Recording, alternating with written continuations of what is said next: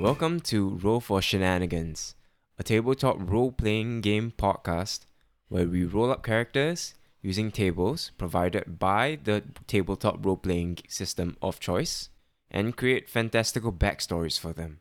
This is the pilot episode, just for me to share a bit on the origin of this podcast. I was inspired by something done over on the Misadventures podcast, link in the show notes to check them out, where all they did on one bonus episode was roll up characters and create wacky backstories for them. I had a lot of fun listening to it and decided, hey, that sounds like a good idea for a podcast. Someone should do that. I should do that. And so here we are. The podcast is affiliated with the Darkmoor Podcast Network. If you don't know what that is, it's a network of Dungeons and Dragons actual play podcasts where each of the podcasts has a little special flair to them. The cast of each episode are likely sourced, at least in part, from the Darkmoor Podcast Discord, link in the show notes, where fans of the community hang out and have fun. The podcasts in question are Advantage, The Misadventures, and How Friends Roll. Amazing podcasts by amazing people that I highly recommend you check out if you haven't already.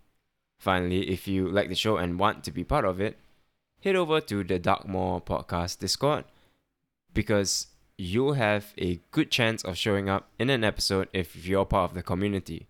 And that's a wrap. I haven't got much else to say, but I hope you enjoy episode 1, which should be up as soon as this episode is. And if by the time you listen to this, there's more than one episode, never fear, there won't be anything to catch up on, since each episode is its own unique parcel of delight. Now, let's close up with a little role playing scene, shall we? You find yourself in an unfamiliar environment.